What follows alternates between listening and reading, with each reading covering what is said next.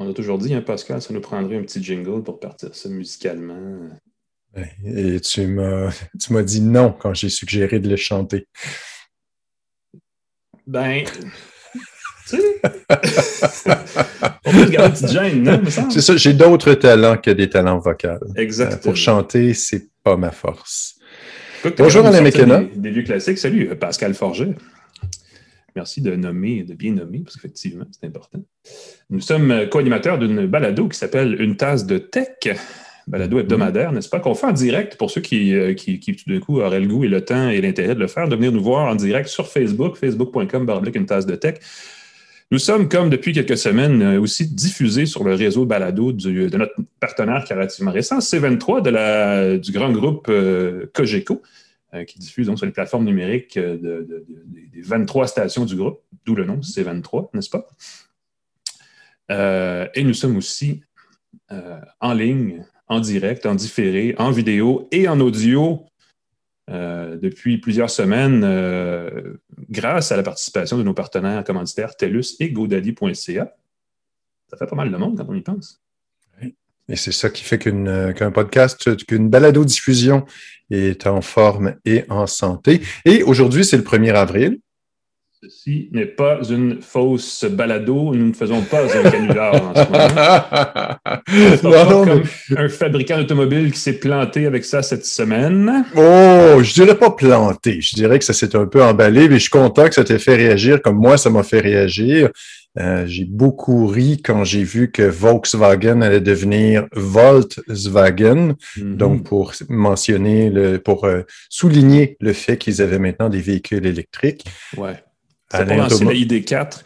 Euh, c'est- c'est- je pense que c'est un. Parce que les médias spécialisés dans l'automobile ont repris ça rapidement, puis ont fait comme un communiqué qui a coulé, qui a été une fuite dans les médias, puis là, toute affaire. Puis ils n'ont pas réalisé que deux jours après, c'est le 1er avril. Je pense que Volkswagen s'est fait pincer à vouloir faire un canular, puis ils ne l'ont pas fait, ils ont dû s'excuser, mais bon, ça aurait fait rigoler, ça aurait fait jaser. Mais ce que vous retenez de tout ça, c'est que Volkswagen a des voitures électriques qui s'en viennent. Oui. le, coup, Et- le coup est réussi d'une certaine façon. C'est très, euh, très intéressant que ça devienne un joueur supplémentaire. Et dans Mhm. les petites nouvelles, il y a aussi que Apple a annoncé qu'il allait faire sa deuxième de conférence de développeurs WWDC en ligne seulement le 7 juin. Euh, donc, c'est le deuxième événement qu'ils vont faire entièrement en ligne, pandémie oblige. Et il y a Google qui a annulé sa participation au Mobile World Congress le 31 juillet, juin, euh, qui s'en vient. Ils ont Euh, je? Qu'est-ce qui se passe? ben, ils ont dit qu'en raison des conditions sanitaires, ils ne participeraient pas. Ça, c'est le Mobile World Ah, ben oui, Congress qui était normalement en février, qui a été re- ou fin, fin janvier, début février, qui a été reporté en juin, qui aurait pu être le premier événement techno euh, international en personne. Pour l'instant, ça a toujours lieu, mais avec Sony, Ericsson, Nokia, beaucoup, beaucoup de grands joueurs qui ne participent pas. Je pense qu'il reste que Huawei en ce moment euh, Mhm. comme participant euh, au Mobile World Congress à Barcelone. Euh, donc, ça sent un peu le sapin pour le Mobile être, World ouais, Congress. une année- appelons ça une année de transition pour rester poli, n'est-ce pas? Ouais, exactement. une expression consacrée. Beaucoup de nouvelles dans l'actualité cette semaine, mon cher ami. Ça a bougé beaucoup. Entre autres, et je commence par ça, on va parler après l'actualité d'une technologie développée à Montréal par une compagnie qui s'appelle Spark Microsystems. Mhm. euh, qui, était, qui était semé de, de l'ETS, l'École de technologie supérieure à Montréal, qui euh, est une combinaison de, technologies incluant l'ultra-wideband qui, qui promet de remplacer. En fait, c'est essentiellement, ce serait une version de Bluetooth euh, sur les stéroïdes parce que ça fait à peu près tout mieux que le Bluetooth. Reste juste à le, à le faire adopter comme protocole, comme norme ou comme peu importe là, dans, dans, dans l'industrie. Écoute, l'industrie de l'électronique, maintenant, c'est énorme. Là. Ça, c'est- Oui. ça va des voitures au grille-pain. là. Je veux dire, il y a de la Oui. place en masse. On reçoit. Frédéric, Frédéric Nabki, pardon, qui est le, le chef, euh, le directeur de la technologie de Spark et qui est aussi professeur à l'ETS. On va parler de ça avec lui tout à l'heure. Mais avant, on fait un petit tour d'horizon de l'actualité de la semaine présenté par InfoBref qui vous offre l'essentiel des nouvelles affaires politiques et techno en 10 minutes par jour sous la forme de deux infolettres quotidiennes ou le matin, une autre à 16 heures. Voilà qui est dit. C'est Euh, gratuit. On peut s'abonner. C'est ça Exactement. qui est vraiment chouette. Exactement. Je vais euh, lancer la machine, mon cher ami, avec une petite nouvelle d'ordre techno l'autre adjectif cyber soldat il me manque l'autre adjectif euh, adjectif, pardon, Microsoft s'est entendu avec l'armée américaine, a remporté en fait un appel d'offres pour fournir 120 000 casques de réalité augmentée, ce fameux casque HoloLens. Mm. Euh, Microsoft parle de réalité mixte. Bon, utilisez le terme que vous voulez. Là, euh, ce sont des verres qu'on porte au visage et qui affichent sur les lentilles en surimpression de ce qu'on voit devant nous, de l'information qui vient d'Internet ou peu importe d'où. c'est une grosse affaire pour Microsoft parce que c'est un contrat qui pourrait valoir 22 milliards de dollars dans un créneau, la réalité augmentée qui n'est pas encore clairement nettement défini, euh, parce que c'est un marché qui est émergent depuis je ne sais pas combien d'années, mais qui n'est toujours pas émergé. Euh, évidemment, il y a plein de rumeurs depuis quelques années que Apple, Google, euh, même Niantic qui fait Pokémon Go pourrait avoir des verres à réalité augmentée grand public en marché au fil des prochains mois. Qualcomm a son propre processeur, on le sait, qui est destiné à cette application-là, mais il y a toujours il commence à avoir quelque chose dans le monde de, la réalité augmentée en entreprise, donc pour les gens qui travaillent et qui ont besoin d'un petit peu plus d'informations. Euh, il y a des applications en théorie très fortes dans plein de domaines, euh, enseignement, médecine, tout ça. Dans l'armée, j'ai hâte de voir euh, les applications, parce que là, pour l'instant, c'est on va fournir les casques au fil des prochaines années. les applications peuvent être en situation de combat. Les, situations peuvent être en, pardon, les applications peuvent être en situation d'exercice et d'entraînement. Donc, dans la vraie réalité du soldat et dans les situations d'application pour s'améliorer ou devenir un meilleur soldat. Donc, c'est. C'est intéressant. C'est un peu épeurant aussi. Ouais, je me laisse voir où là-dessus si c'est utilisé pour dans l'armée, ça va peut-être se retrouver dans l'industrie plus rapidement. Euh, si c'est éprouvé dans des conditions difficiles, euh, si, si, le casque est utilisé dans l'action, ça va être plus léger. Imagine, au lieu de tirer sur des faux avions ou des cibles qui s'en viennent, ben, les cibles peuvent apparaître dans le casque dans des véritables conditions. Euh, je peux comprendre que ça peut s'économiser énormément en Ouais. En, objets qui vont exploser. J'ai hâte de voir parce qu'ils ont euh, Microsoft fait valoir qu'ils sont capables de me déranger en pleine balado, apparemment. Euh, de faire réduire les coûts pour justement la formation, ce genre de choses-là en entreprise. Je ne sais pas dans l'armée, ça va donner quoi. Mais ça va être à suivre. Effectivement, euh, beaucoup de technologies sont développées dans l'armée et deviennent grand public ensuite. Donc, le potentiel de ça risque d'être assez, assez intéressant. On va suivre ça de plus près.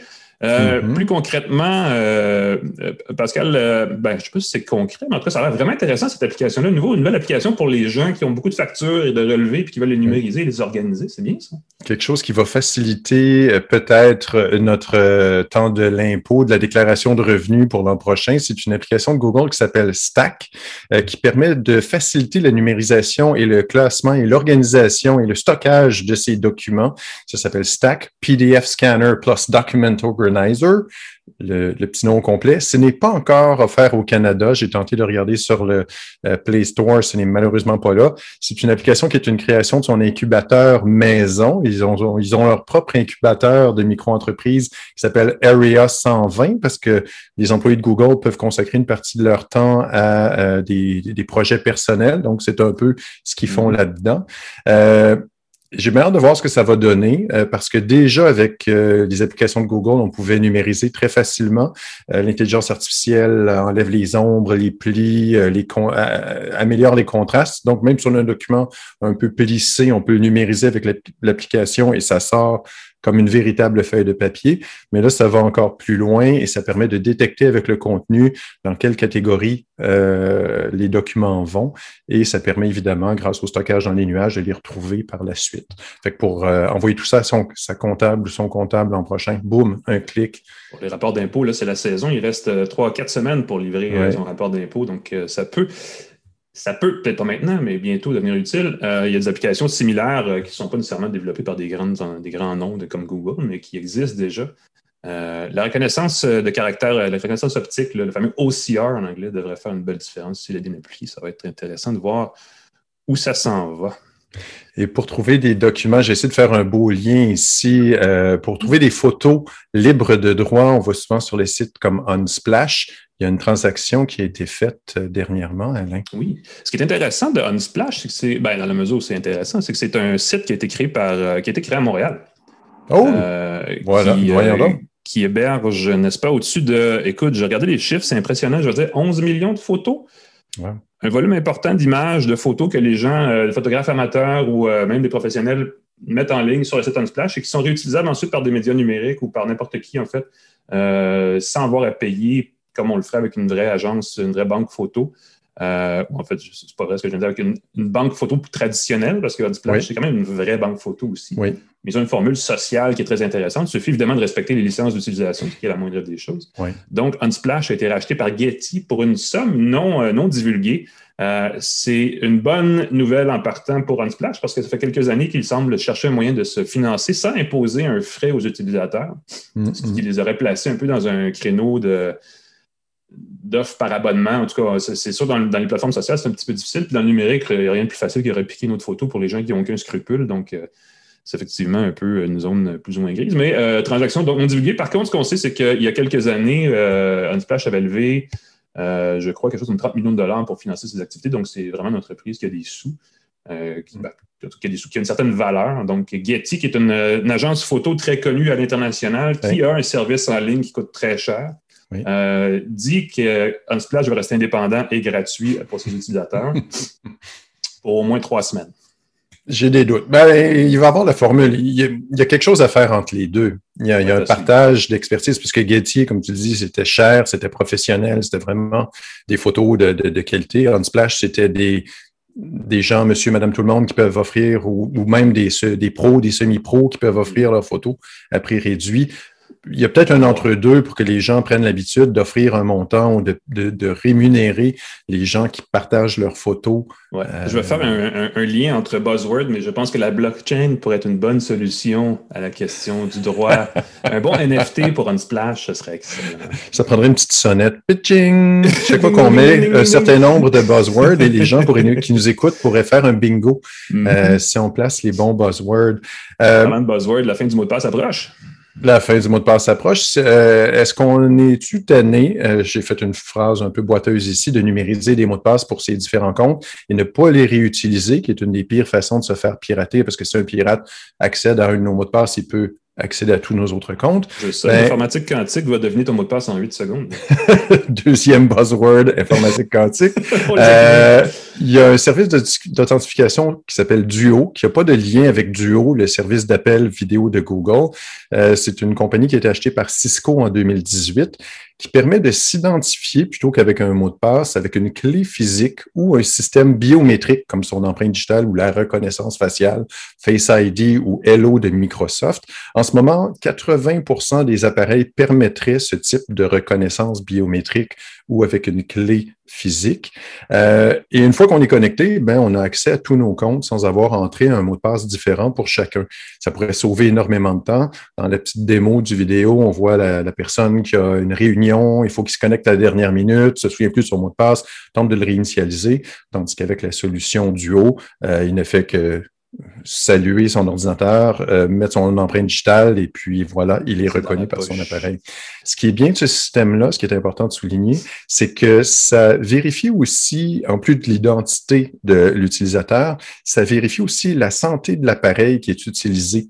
Quelque chose qui est rassurant pour les administrateurs de système qui ont des employés qui utilisent des ordinateurs à la maison. On ne sait pas trop si les mises à jour ont été faites, si l'antivirus est activé, si euh, la connexion Internet est douteuse ou si carrément il y a un virus dans son ordinateur. Donc, le double avantage d'authentifier son mot de passe et euh, vérifier la sécurité et la santé du système, ça va peut-être faire un, système beaucoup plus ben, sécuritaire. Depuis qu'on le fait sur les téléphones, euh, c'est un peu étonnant que ce ne soit pas plus intégré dans les applications web sur ordinateur puis ailleurs aussi, parce que, Exactement. je veux dire, on, on, déverrouille nos téléphones avec notre visage, notre pouce, n'importe quoi depuis longtemps mais là, il faut que ça s'intègre dans le maximum d'applications parce qu'évidemment, s'il reste des, des, des, applications ou des services qui ne sont pas partenaires de ce système-là, euh, ben, il va quand même falloir soit utiliser un autre système, soit euh, taper son mot de passe. commencer quelque part faut commencer quelque part. Parlant de technologie révolutionnaire qui commence euh, quelque part, on va, tout de suite commencer euh, notre entrevue. Euh, je te laisse présenter le segment entrevue, Pascal. Oui.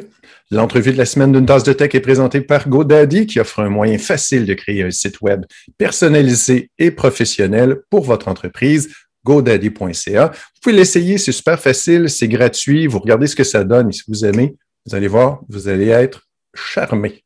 Yes. Depuis quelques semaines, je sens que mon QI augmente un peu à chaque semaine parce qu'on reçoit des gens extrêmement intelligents et extrêmement euh, savants dans, dans, mm-hmm. ben, dans, la technologie parce que nous sommes quand même une tasse de tech et non pas Jardino avec Gaston. Euh, et moi, je suis populaire comme jamais aujourd'hui et surtout en ce moment.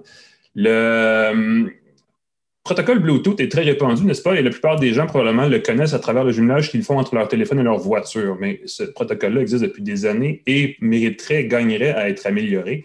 Une compagnie montréalaise qui a une solution beaucoup bien supérieure au Bluetooth, euh, essaie de percer le marché électronique avec cette solution. Cette compagnie-là s'appelle Spark Microsystems et son cofondateur, Frédéric Nabki, est avec nous, qui est aussi euh, je vais dire au complet, chef directeur de la technologie pour Spark et professeur à l'École de technologie supérieure à Montréal. Monsieur Napki, bonjour. Bonjour, comment allez-vous? Ça va, très, très, bien. Euh, merci d'être avec nous, très apprécié. Euh, on a, quand on regarde Spark, ce qu'on voit quand on lit sur Spark, quand on s'informe sur votre technologie, c'est qu'il y, a une petite révolution qui bouillonne chez vous. Qu'est-ce que vous faites exactement? Et, effectivement, est-ce une révolution? C'est ça qu'on veut savoir. Effectivement, ben, Spark, c'est une, une start-up qui émane en fait de l'ETS et du Santec. Et en fait, ce que l'on fait, c'est une puce électronique euh, qui pourrait se retrouver euh, un jour dans vos cellulaires ou dans d'autres dispositifs, où est-ce qu'on tente euh, de pousser les connectivités sans fil à courte portée pour avoir de meilleures performances à plusieurs niveaux. Moins de consommation énergétique. Plusieurs gens savent que Bluetooth, ça, ça entre guillemets, bouffe la batterie. On s'en rend toujours compte, on dirait, quand on active notre Bluetooth. On veut aller chercher un délai de communication moins long pour ceux qui ont peut-être déjà euh, regarder la vidéo live avec des, Bluetooth, des fois, on, se rend compte que la voix euh, ou les mouvements de la bouche ne sont pas bien synchronisés. On appelle un lag pour. Euh, le fameux lag, oui. Mm-hmm. et, aussi, le débit de données de Bluetooth est très, très limité. Puis ça aussi, on tente de le décupler. Euh, puis on, le sent aussi maintenant. On voit beaucoup de gens avec des AirPods, par exemple, dans des entrevues comme celle-ci. Puis on sent que leur voix n'est pas aussi claire qu'elle ne pourrait l'être quand ils parlent avec leur AirPod que s'ils parlent dans un micro plan branché comme ce que j'ai présentement. Et ça, encore, c'est une limitation de Bluetooth. Donc, on sent les limitations de Bluetooth à, plein de niveaux. et c'est quelque chose que notre entreprise euh, tente, par une technologie, je dirais, novatrice, de, de, pallier. Puis on parle de pallier à, ça de façon, je dirais, quand même, comme tu l'as mentionné, révolutionnaire, un facteur 20x au niveau de la performance, de, de la vitesse de communication, la réduction du délai et de la consommation énergétique.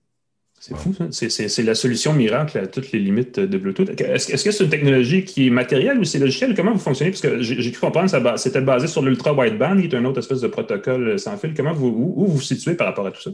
Nous, en fait, ce que l'on fait, c'est ce qu'on appelle la puce microélectronique. C'est vraiment du matériel. C'est un tout petit carré de 4 mm par 4 mm qu'on met dans n'importe quoi, en fait, où on conçoit à l'intérieur les, milliers, euh, les dizaines de milliers de transistors qui nous permettent d'émettre et de recevoir des ondes qu'on appelle, comme tu l'as mentionné, ultra-wideband, à bande ultra large. Mm-hmm. Euh, c'est des, ondes très différentes des ondes utilisées dans le Wi-Fi, dans le Bluetooth. Euh, pour, quelques raisons. Premièrement, euh, dans les télécommunications classiques sans fil, et ça, c'est depuis Marconi, c'est sans, plus. Ça On mhm. travaille avec ce qu'on appelle des porteuses, où est-ce qu'on choisit un canal, puis on module ce canal-là. Par exemple, on a des stations radio bien connues à Montréal, ils ont, des, mhm. ils ont leur fameux nom. Ben, le nom, c'est la fréquence de la porteuse indirectement, en mégahertz. Euh, et, ça, ça a été, disons, universel en télécom depuis bien longtemps. Par contre, euh, la technologie Spark utilise au lieu de, porteuse des impulsions dans le temps. Qu'est-ce qu'une impulsion? Ben, quand on tape des mains, par exemple, on, génère un son impulsionnel. Ça, a une durée de vie très, très euh, limitée dans le temps.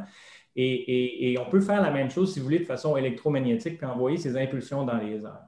L'avantage de faire des impulsions, c'est qu'on se retrouve avec un signal très, très, très rapide, évidemment, euh, en deuxième lieu, euh, il n'y a pas vraiment besoin que le système reste actif entre ces signaux parce que c'est une impulsion. Au lieu d'être une, onde continue qui continue sans arrêt son travail, nous, on fait ça par des petites impulsions, ce qui fait qu'entre les impulsions, on peut aller en dormance. Ça veut dire quoi en fait? Ça veut dire que le système de radio s'éteint entre. L'énergie consommée, oui.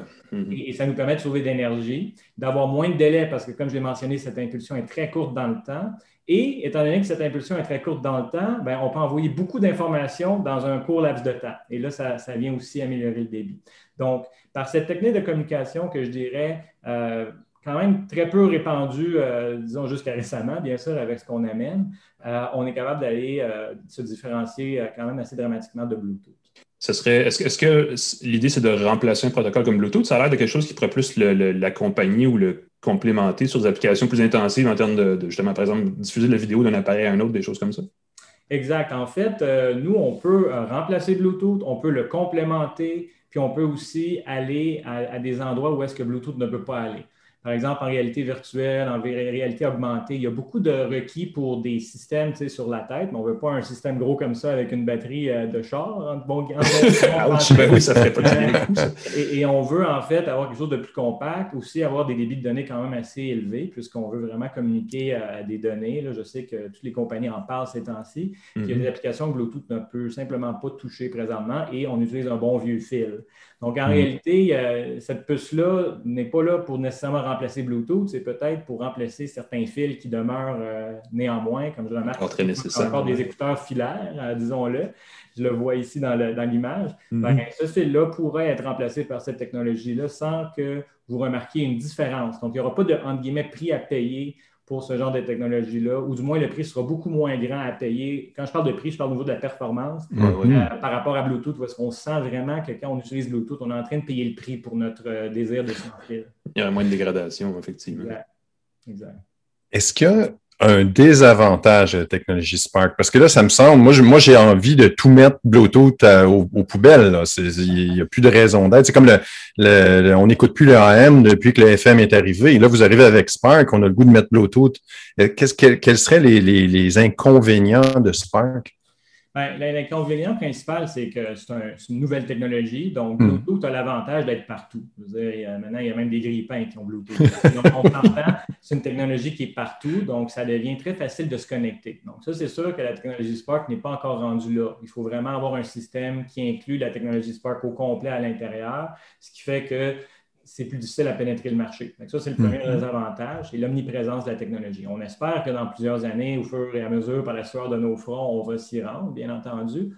Et, l'autre désavantage, peut-être au niveau technologique, c'est, euh, étant donné que c'est des, ondes impulsionnelles, la portée de la technologie au niveau, euh, disons, de la distance, c'est similaire à Bluetooth, mais ça ne sera jamais comme du Wi-Fi. Dans le sens que c'est vraiment pour un, champ un, champ de portée qui est euh, autour de vous, dans une, dans une chambre ou dans, une, dans, votre salon, mais ça ne sera jamais quelque chose que vous allez utiliser pour connecter, par exemple, quelque chose dans votre salon à quelque chose dans votre grenier, disons. Parce que la, portée du système, on, parle de quelque chose qui est un peu plus euh, euh, centralisé sur soi. Remarquez qu'il y a plusieurs innovations en sans fil maintenant qui est ça. On veut avoir plein de capteurs un peu partout autour de nous, donc on est quand même, euh, on a un beau marché malgré tout.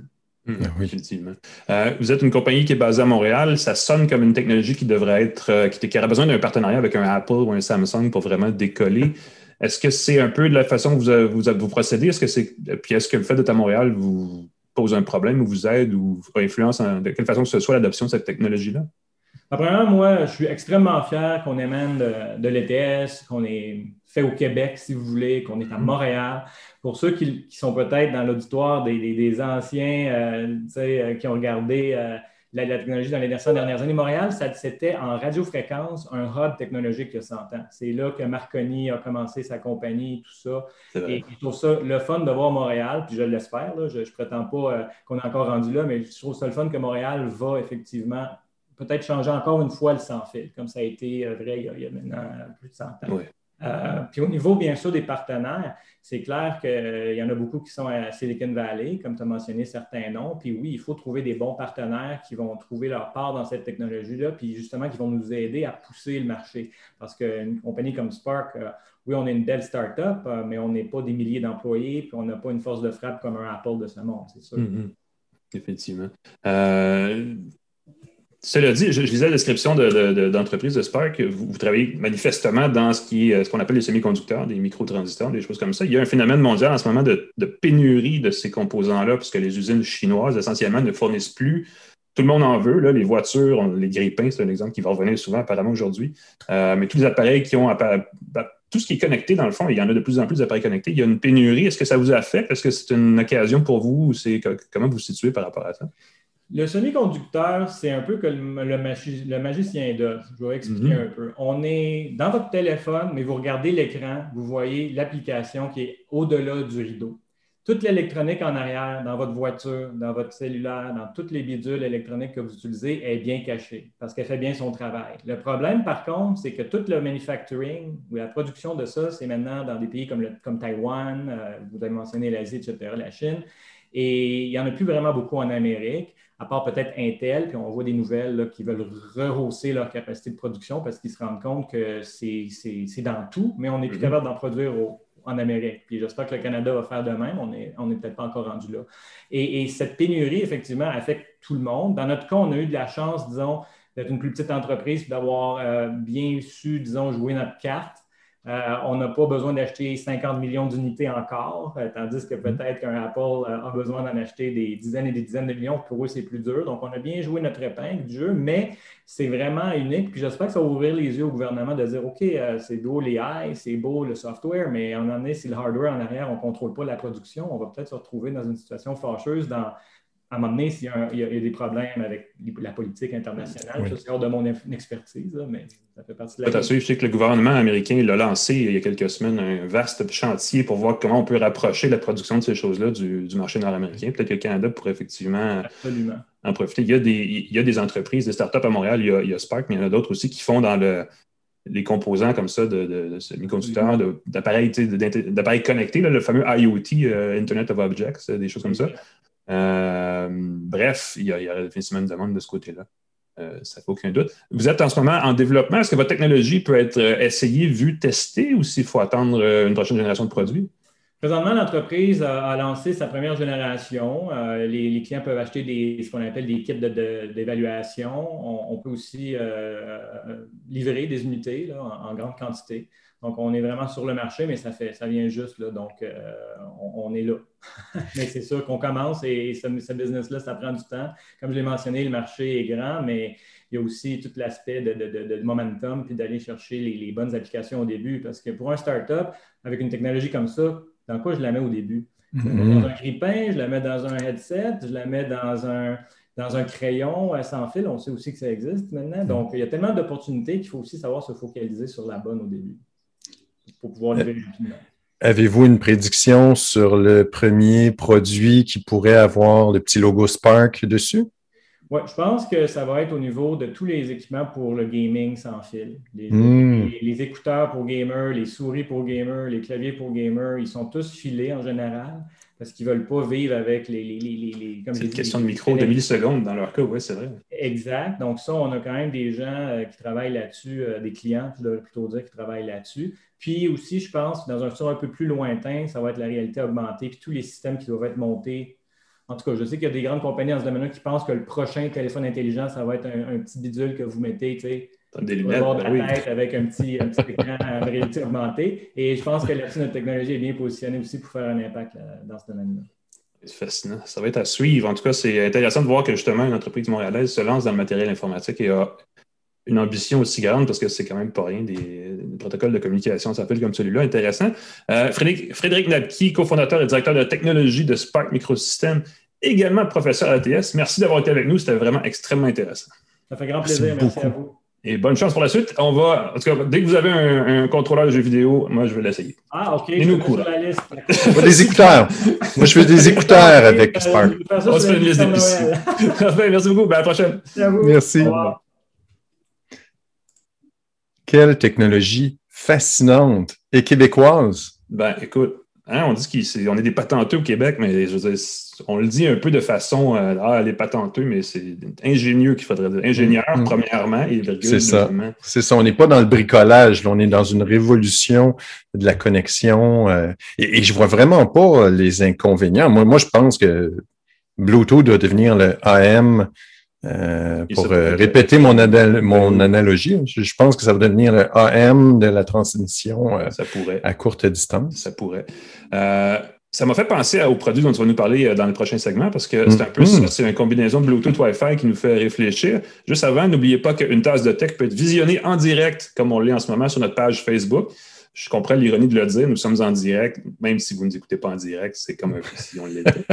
Euh, vous pouvez aussi aller consulter toutes nos émissions sous forme de vidéo sur notre chaîne YouTube et sous forme audio sur les plateformes de balado de votre choix, Apple, Google, Spotify, Pocket Cast. J'ai oublié toutes, mais on a une douzaine. Je pense certain que si vous en avez une, on est là. Euh, cherchez là une tasse de tech. On est là depuis, écoute, c'est notre cinquième saison et demie, là, donc on, est, on a du stock en masse. Euh, et si vous voulez bien faire, vous trouvez une balado d'une tasse de tech et vous le faites jouer sur votre enceinte portative Rome de la marque mm-hmm. Sonos, puisqu'elle vient d'être mise en marché pour un petit peu plus de 200 Pascal, tu l'as? J'en ai une aussi. Ah, la, la blanche, mon chanceux. J'ai la, j'ai la, la noire, voilà. J'ai la noire. Je vais te laisser en parler. Je vais juste dire une chose à ce sujet. puis je te laisse partir. Le bouton off, là, Oui. il est où? Parce que Exactement. il est vraiment difficile à utiliser. Il est où, mais la boîte, elle ne veut pas, s'éteindre. Mais sinon, beau produit. Let's go. Excellent, c'est ça. C'est très drôle parce que tu as eu la même euh, surprise que moi en l'utilisant. La Sonos Roam, c'est le dernier bébé, je dirais le petit nouveau de Sonos. Et, et, et c'est ma première surprise.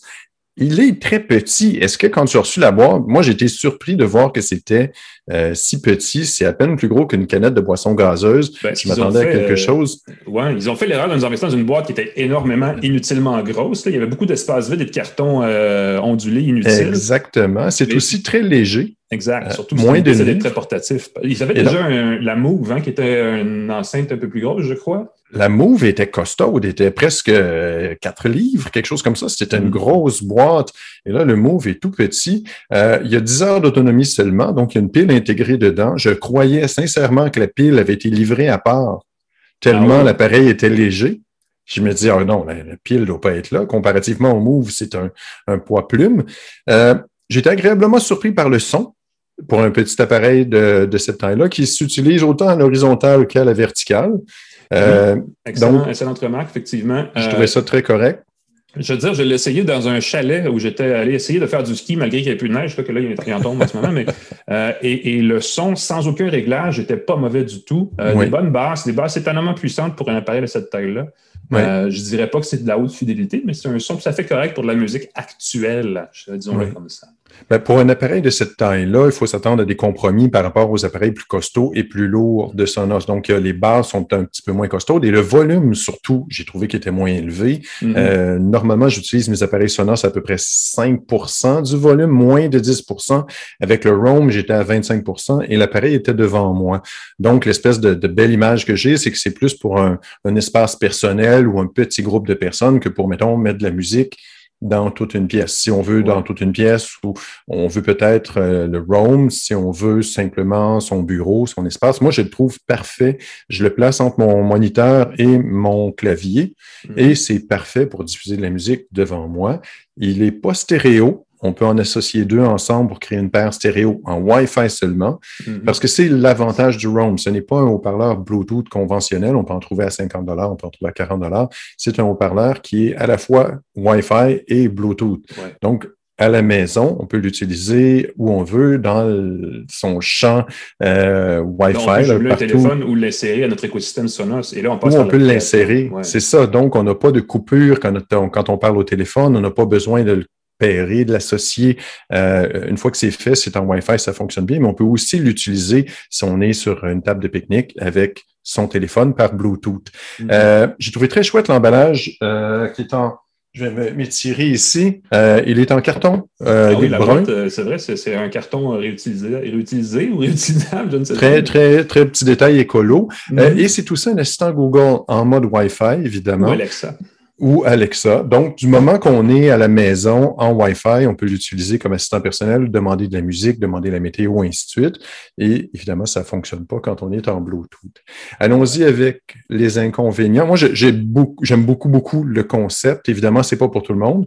Euh, il est cher. 229 dollars. Ouais, exact. Mhm. Donc, c'est le prix du Sonos One, euh, qui est plus costaud, qui est plus euh, beau.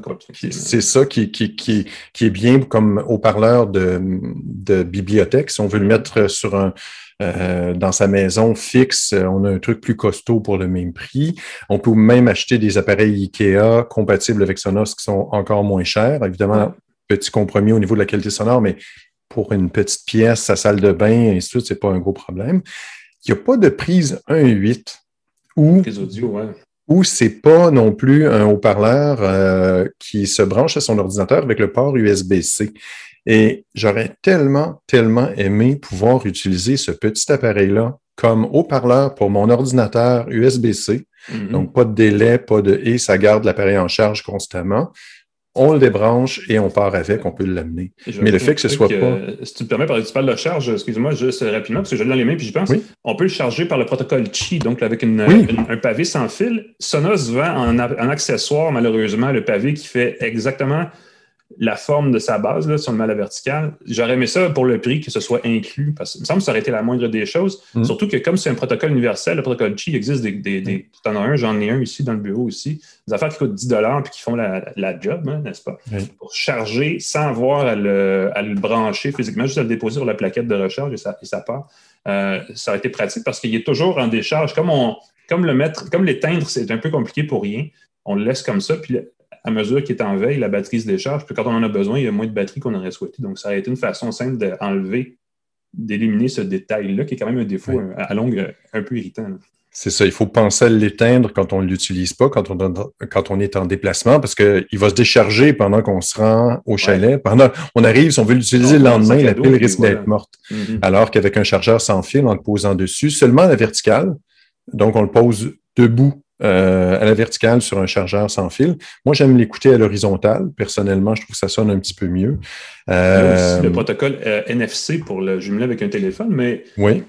c'est juste ça. Il y a téléphone qui est plus, qui, qui, optimise cette, cette protocole-là pour faire autre chose que juste faire. Moi, j'ai pas réussi avec le NFC à le connecter à un téléphone. Ah. J'ai trouvé ça embêtant. Est-ce que tu l'as fait avec un iPhone? Ça a fonctionné. J'ai fonctionné avec le téléphone, le OnePlus 9, dont on va parler dans la ben, prochaine, dans deux, trois minutes. J'approchais ça a bien fonctionné, il faut être très, très près avec, parce qu'il y a vraiment une, notion de proximité extrêmement euh, sensible. Euh, et aussi, ça permet, et ça, je ne l'ai pas essayé parce que je n'étais pas dans ce contexte-là, mais ça permet, je crois, de transférer la musique d'un Sonos, de ce Sonos-là, à un autre appareil Sonos connecté sans avoir à bidouiller. Euh, autrement, on appuie sur le bouton play de lecture musicale, dans le fond, qui transfère automatiquement la musique à une autre enceinte Sonos plus costaud et plus, plus performante aussi. Euh, mais sinon, il me semble qu'on aurait pu faire une espèce de connexion, tu sais, un truc de party pour les gens qui ont tout un téléphone dans leur poche, puis qui veulent chacun son tour faire une, jouer une chanson. Ça aurait été une façon de, créer un mode euh, social comme celui-là. Et de pouvoir relier plusieurs euh, Sonos Roam ensemble en Bluetooth. Oui, ouais, en Bluetooth. Ça Là, ça aurait été festif. Plusieurs personnes arrivent avec leur Roam, on fait, on, sonorise une pièce au complet. À la fin de la journée, tout le monde repart. Le fait que ce soit mono et pas euh, possible de les jumeler euh, en Bluetooth. Donc, histoire courte, Pascal, conclusion choc, est-ce qu'on l'achète? Ben, si on veut un appareil mobile qui va s'intégrer euh, au Québec euh, cinq mois de l'année, on ne sort pas beaucoup. Hmm. Euh, si on veut l'intégrer à son système l'hiver, on veut l'écouter à la maison et l'amener de temps en temps à l'extérieur. Sinon, ben, on peut s'acheter un One et puis un haut-parleur Bluetooth moins coûteux. mais, mais si on veut un deux dans un, qui est très bien fait, c'est comme ça avait été un haut-parleur d'ordinateur, par exemple. Ah, il, est pas loin d'être, c'est ça, il est pas loin d'être ce qu'on aurait voulu que ce soit. Il a aussi offrir la recharge de ton téléphone à travers son port USB. tu branches ton téléphone puis il se recharge tout en lisant de la musique. Mais il n'y a pas assez de batterie pour le faire, donc voilà. C'est ça. Merci Pascal. Parlant de, parce que justement, parlant de téléphone qu'on branche à des places pour charger, parce que c'est nécessaire, j'étais un peu déçu par ça. Euh, on en a parlé la semaine dernière. OnePlus a présenté le OnePlus 9 et le OnePlus 9 Pro ça fait quoi, deux semaines? Là? Je dis une semaine, ça fait quand même quelques jours. En tout cas, on va dire deux semaines juste pour être sympathique. Euh, j'ai reçu les deux. Je pense que tu les as toi aussi, Pascal. J'ai les ai aussi. Et euh, j'ai pu prendre quelques photos. La particularité de ces nouveaux appareils-là, en fait, il y a deux choses à retenir très, très, gros, très brièvement, très rapidement, si vous voulez vraiment garder ça euh, efficace. la première chose, c'est que dans les deux cas, on a revu et on a repositionné la caméra dans le coin en haut à gauche ou à droite, si vous tournez l'appareil à l'envers. Euh, il y a une euh, troisième lentille, un troisième objectif qui s'ajoute sur la version 9 Pro par opposition à. En fait, ça fait quatre objectifs au total, mais il y en a vraiment trois qui sont utilisables. Il y en a un qui est comme très faible résolution de monochrome, juste pour euh, certaines applications très spécifiques. mais ça fait une, caméra qui peut facilement, à mon avis, devenir une référence dans les téléphones Android, là, comme une des caméras, un des appareils. je vais reprendre ça parce qu'il y a beaucoup de mots dans ma, phrase. Le téléphone Android a la meilleure caméra en ce moment, c'est probablement le 9 Pro de OnePlus pas super loin de ce que fait euh, Samsung avec son Galaxy S21, mais ce sont vraiment deux approches différentes parce que Galaxy a toujours une certaine euh, habitude d'exagérer les, couleurs, de, de sursaturer ses photos, puis de faire des choses comme ça. Dans le cas de OnePlus, on a euh, fait affaire avec Hasselblad pour les objectifs et Sony pour le capteur, des marques très reconnues dans ce créneau-là, dans leur créneau respectif. Ça donne un objectif, ça donne un appareil photo extrêmement fidèle à la réalité, donc des couleurs très fidèles, beaucoup de détails, mais au résultat un peu fade parce que justement, on ne triche pas. Et, je ne veux pas être pessimiste, mais la vie n'est pas aussi colorée que dans un post Instagram. C'est ça le problème.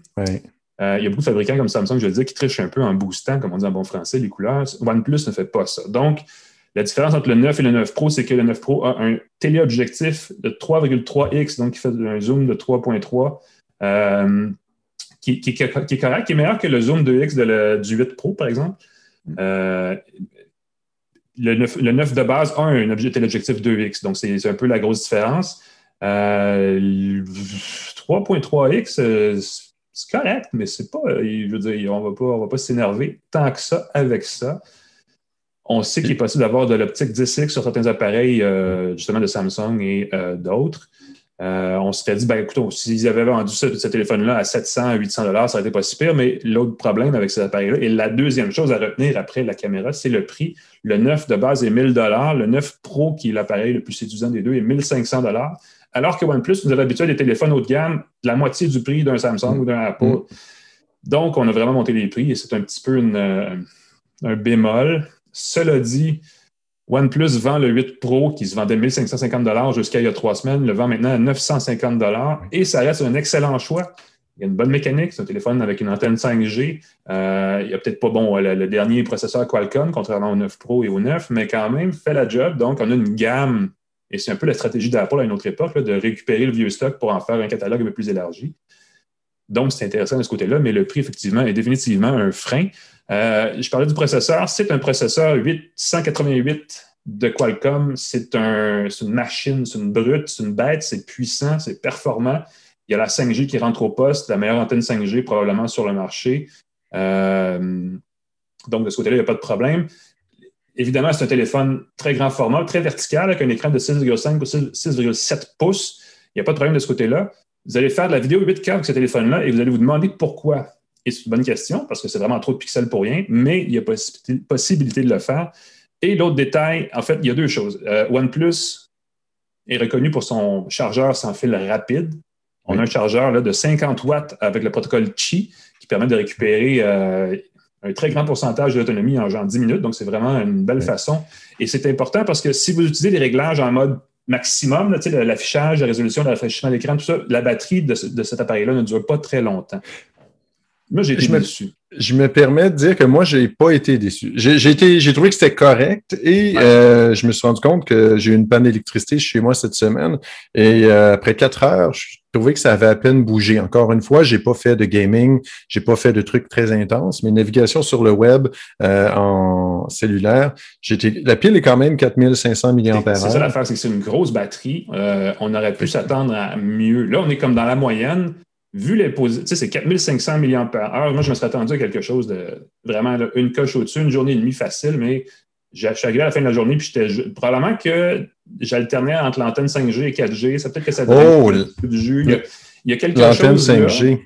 Et il y a possibilité de réduire, parce qu'il y a des modes d'économie d'énergie de pré-réglés, mm-hmm, on peut réduire mm-hmm. la, qualité, le rafraîchissement, pas besoin d'être 120 Hz, des choses comme ça, euh, où on gagne un peu d'autonomie. Et là, on a peut-être une quinzaine d'heures d'utilisation d'autonomie par charge, qui est pas, ce qui est correct. Et l'autre détail qui est une nouveauté pour les téléphones OnePlus. Et pourtant, euh, ce téléphone-là, les deux, en fait, le 9 et le 9 Pro, sont certifiés, euh, sont conformes à la norme IP68, la norme d'étanchéité qui permet de l'échapper dans son verre d'eau.